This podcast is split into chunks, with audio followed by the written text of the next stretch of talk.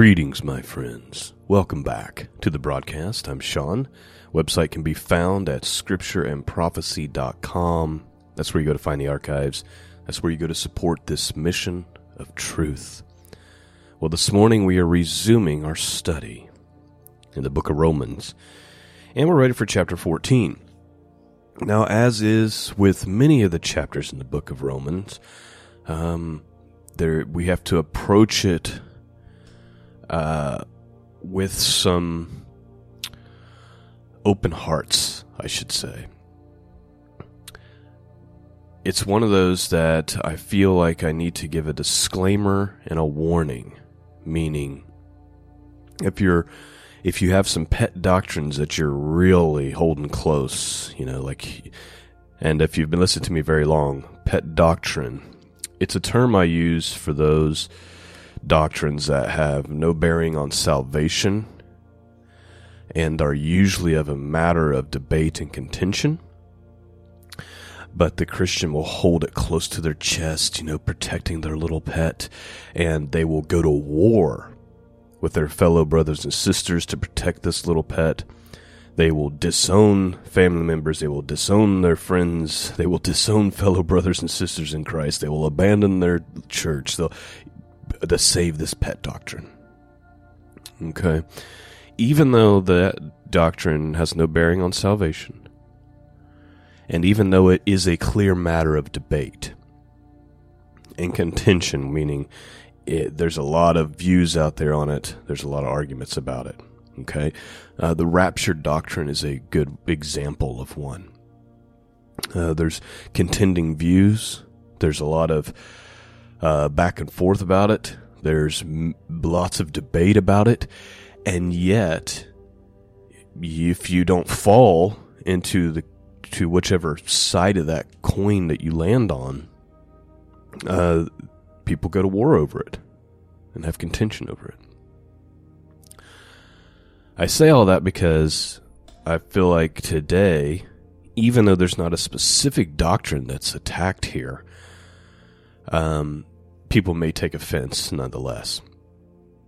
So, my hope and prayer this morning is that you wouldn't get worked up over any specific doctrine, but that you would hear the point of what Paul is trying to say. And the point is very simple. The point is simply this. In matters that are not about salvation, don't fight and contend and despise one another and judge one another. Instead, receive one another and love one another. It's really that simple. That's the point he's trying to make. But he uses some language that people might find offensive if you're on the end where you feel like if you're on the on the side where it feels like he's uh, for example, he's going to use let's just read the first line real quick and then we'll officially start here. He says, Him that is weak in the faith. That's the King James. Or uh, the version that we're going to be reading this morning says, Now accept the one who is weak in faith. And then when he goes into the describing these things, if you fall on that side where it sounds like he's saying you're weak in faith, it could be offensive. Let me just say that I probably myself personally land more on the side that he's talking about. Okay? So maybe that'll put some of your minds and hearts at ease. I just don't want you to miss the point. Because I, I when I see the the comment threads, not just on my channel but other channels, and I see some of the messages I get, and I see the back and forths, and I see the people who attack me occasionally, it's it's this this is a message that they really need to receive. Up to this point in our study in Romans, Paul's just been the main point he's hammered home is salvation is by faith in the shed blood of Christ. That's the only method for salvation. You can't earn salvation through your observance of the law as he points out to the Jewish listener. You can't uh, there's no matter, there's no amount of work and obedience and observation of rites and rituals and all these things that you can do to earn salvation because none of us are worthy. And furthermore, Paul goes on to point out that if you do believe, it's because God chose you from the foundation of the world. You have no reason and nothing that you're bringing to the table that you can boast about. So that's that's been the real main theme, right? It's understanding how salvation works. So when we acknowledge that, when we understand that none of us are worthy, and that we were chosen from the foundation of the earth, and that God drew us to Himself and gave us, out of His great mercy, the ability to believe upon His Son who died on the cross, shed His blood, and God rose Him again on the third day. We understand that none of that was because of us or anything that we were able to do. Then this message that Paul's about to give here in chapter 14 is a lot easier to stomach and receive and understand. You should love your brothers and sisters regardless of contending views about certain things. Because at the end of the day, it's all about serving Christ. It's all about serving God and your love for God. And there's nothing you're doing that's earning your way into His great graces anyway. So, with that backdrop, let's have a look at what the scriptures have to say and I just pray that you would open up your hearts and receive truth and wisdom this morning. All right, that might be the longest introduction I've done in a long time. But chapter 14 is short. I'm going to read the first like six verses and then I'm going to read you some commentary. Um, and then we'll continue on, okay? Because I just want to make sure you understand the whole point of the whole thing. Let's begin Romans chapter 14, verse 1. Now accept the one who is weak in faith, but not for the purpose of passing judgment on his opinions. One person has faith that he may eat all things, but he who is weak eats vegetables only. Please note, let's kind of set this, let's kind of put some parameters here. Right out of the gate, Paul's saying, let's ex- you need to accept the one who's weak in faith. And he's going to give some examples. He says, Except the one who's weak in faith, but not for the purpose of judging his opinions. Right? Like, he doesn't have to agree with you about everything. You just have to be in agreement about the thing that matters, and that's Jesus. What are you doing with that? And then he gives some examples, and it's important not to insert our own examples. Okay? Don't take what Paul's saying and then start inserting your own ex- doctrinal examples. Stick with the ones that he presents. So can we can we agree to do that to start with? First one he presents is you have some people who because of their liberty that they have and the freedom they have in Jesus, they just eat what they want. But you have some who will only eat vegetables. Paul says, well, they, they're weaker in the faith because they're not, you know, comfortable in that liberty. They feel the need to only eat vegetables. That's what he's saying. If you're somebody who feels that way, it's not a slam on you. In fact, Paul is actually saying, don't have contention with that person. It's ridiculous. Don't be judging them about this. They don't want to eat meat. They believe that they're um, honoring God that way. Let them do it. Okay, that's what he's saying. So let's continue on. The one who eats is not to regard with contempt the one who does not eat. And the one who does not eat is not to judge the one who eats, for God has accepted him. So likewise, Don't judge if you have a brother or sister who says, I don't eat meat. I believe that God created us to be vegetarians from the beginning, and I just want to observe that because I, that's how I honor God. Furthermore, I can also avoid eating unclean things if I just eat vegetables, okay? So you might have that Christian. Don't be judging them and contending with them about it. And likewise, if you're that Christian who does that way, don't judge your other brother who's over there eating a juicy steak, who doesn't feel that way, who doesn't have that on his conscience. That's what Paul's saying. And just to make sure you understand, he goes on in verse 4 Who are you to judge the servant of another? To his own master he stands or falls. And he will stand, for the Lord is able to make him stand. What's Paul saying? He's saying that person you're ju- judging, they have a master. Their master is God. Who are you? right? Like, who are you, bystander, to stand there and judge that God, to judge God's servant? Isn't that God's job? It's his servant.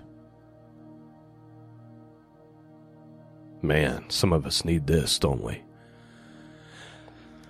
Let's just be honest, some of us, we're just quick to judge. Oh, did you see what so and so's doing? Oh, look at how they raise their kids. Right? Oh, did you see what they're eating? Okay. That's what he's getting at. Stop it. That's not your place. That's not your place. That's what Paul's saying. Verse 5 One person regards one day above another, another regards every day alike. Each person must be fully convinced in his own mind. He who observes the day observes it for the Lord, and he who eats does so for the Lord, for he gives thanks to God, and he who eats not for the Lord, he does not eat and gives thanks to God. You see what Paul's saying? He's saying you've got the one who eats, he does it for the Lord and gives thanks to the Lord. You have the one who doesn't eat, they're doing it for the Lord You have the one who observes certain days very specifically and, and tries to be meticulous about it. And they do, why do they do, they do it for the Lord. Sean, why do you call it Passover and blah, blah, blah, and, and why do you observe it? And, and, and don't do the Christian thing because that's how I honor God. I believe that that's the, I believe that's what God designed for us and put forth for us was Passover, not Easter. I still go to church on Resurrection Sunday and celebrate the fact that Christ rose from the dead.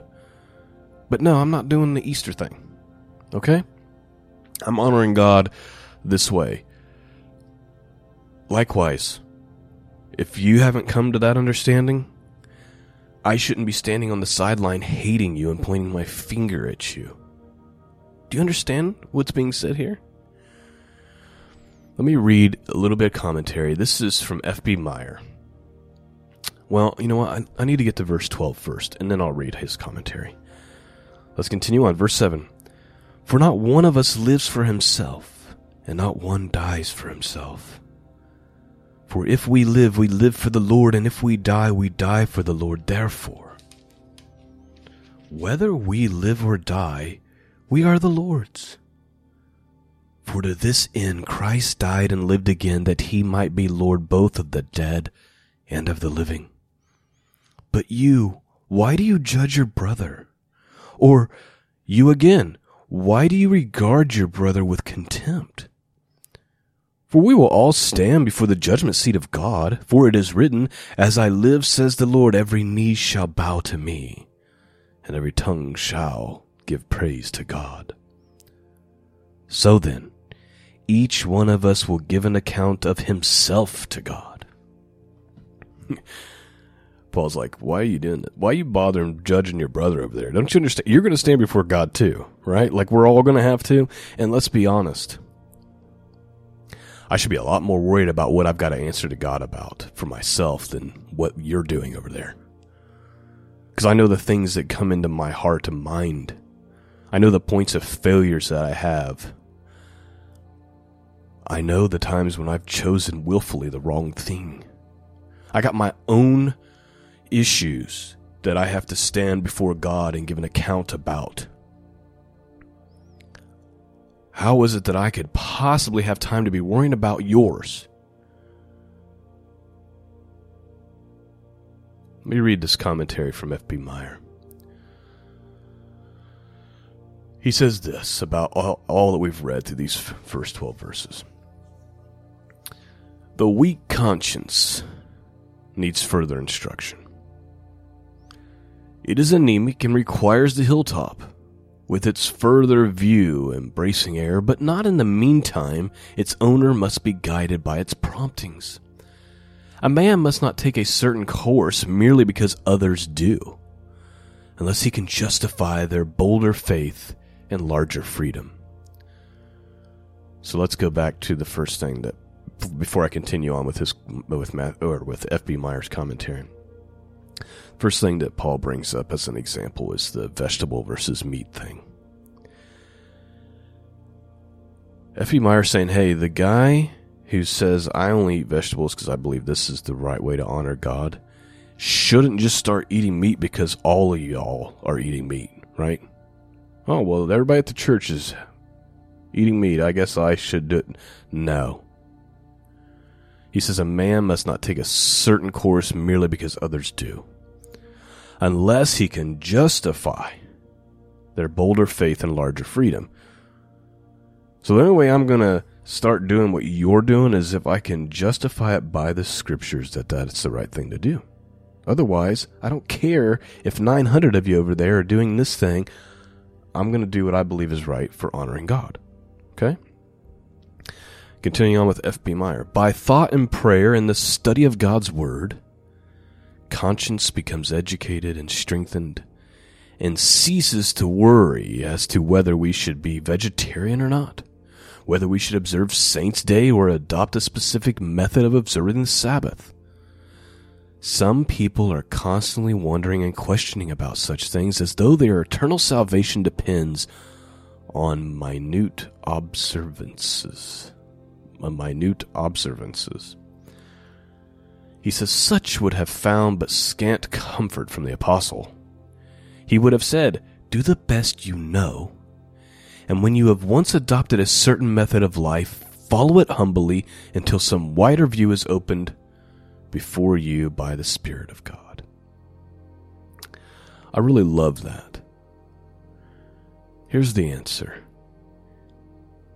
do what you know, do what you believe God has shown you to do, and do it humbly. And you don't change and waver until your eyes have been opened by the Spirit of God to go in a different direction. Does that make sense?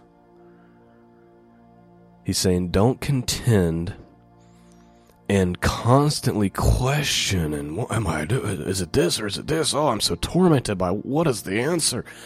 Your salvation d- doesn't depend on that thing. Do what you believe and know, and do it humbly.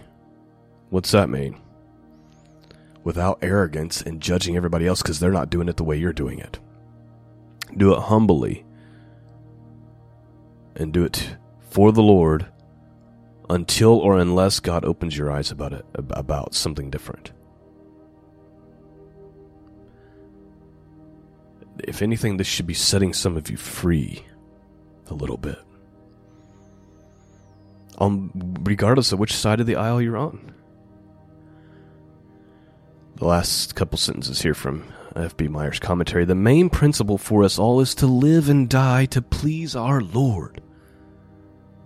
He is our master, and it will be for him to allot our rewards.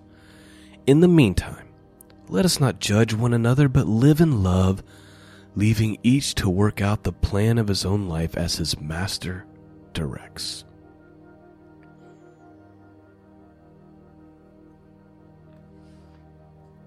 Let's continue on with the scriptures here. Only a few more verses. I pray that you've received the message this morning. And that you're not over there stewing, getting angry, but that you've received the truth of God's word. Thir- verse 13, therefore. What's therefore mean? In light of everything I just said, therefore, let us not judge one another any more, but rather determine this not to put an obstacle or a stumbling block in a brother's way. I know and I am convinced in the Lord Jesus that nothing is unclean in itself, but to him who thinks anything to be unclean, to him it is unclean. What did Paul just say? Don't put an obstacle to cause your brother to stumble. Let me give you some examples.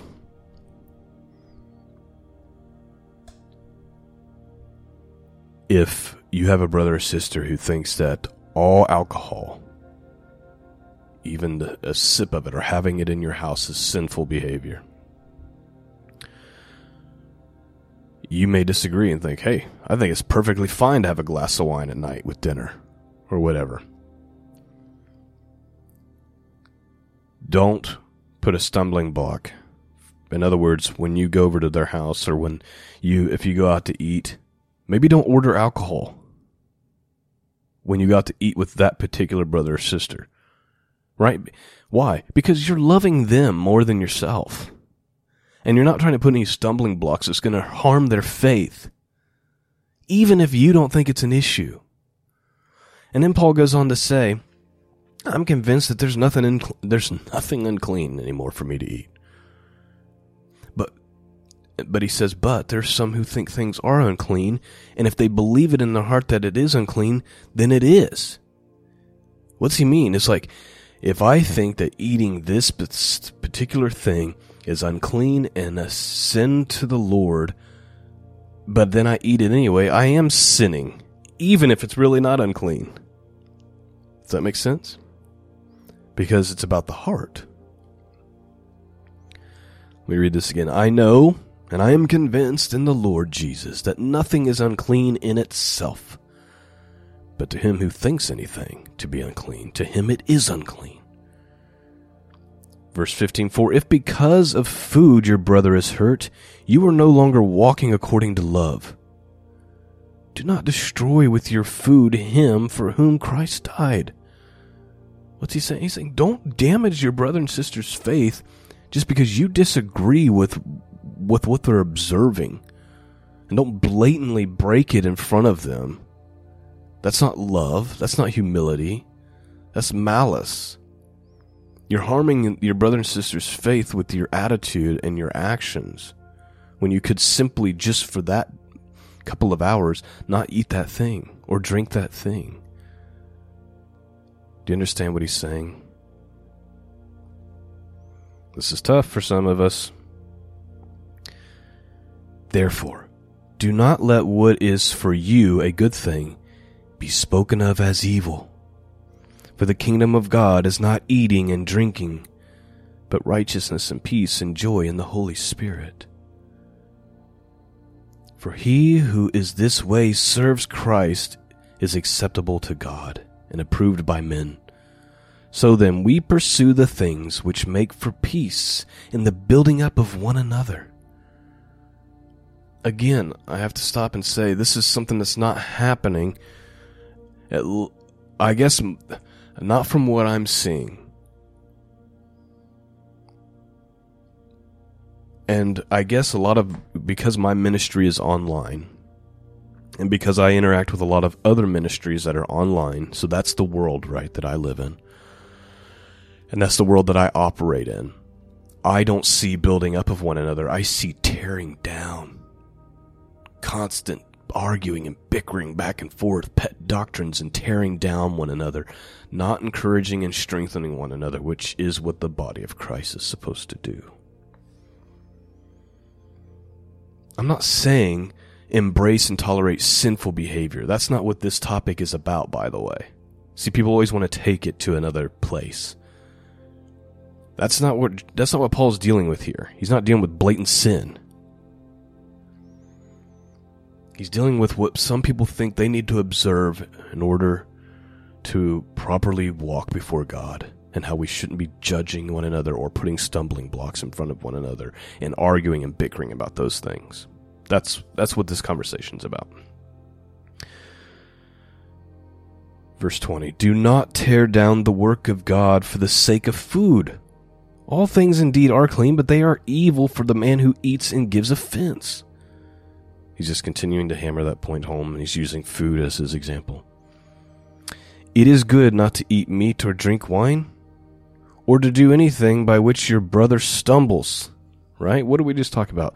Don't eat that thing in front of that brother or sister. Don't drink that thing in front of that brother or sister if they find it an offense against the faith. I use wine as a good example because there's many areas of Christianity that think that you don't drink alcohol at all. And some who think it's perfectly fine. Just don't become drunk or don't become an addict. but having a drink here and there is fine. But do it in a way that doesn't cause others to stumble. Right? Verse 22 The faith which you have, have as your own conviction before God. Happy is he who does not condemn himself in what he approves. But he who doubts is condemned if he eats, because he is eating, because his eating is not from faith. And whatsoever is not from faith is sin.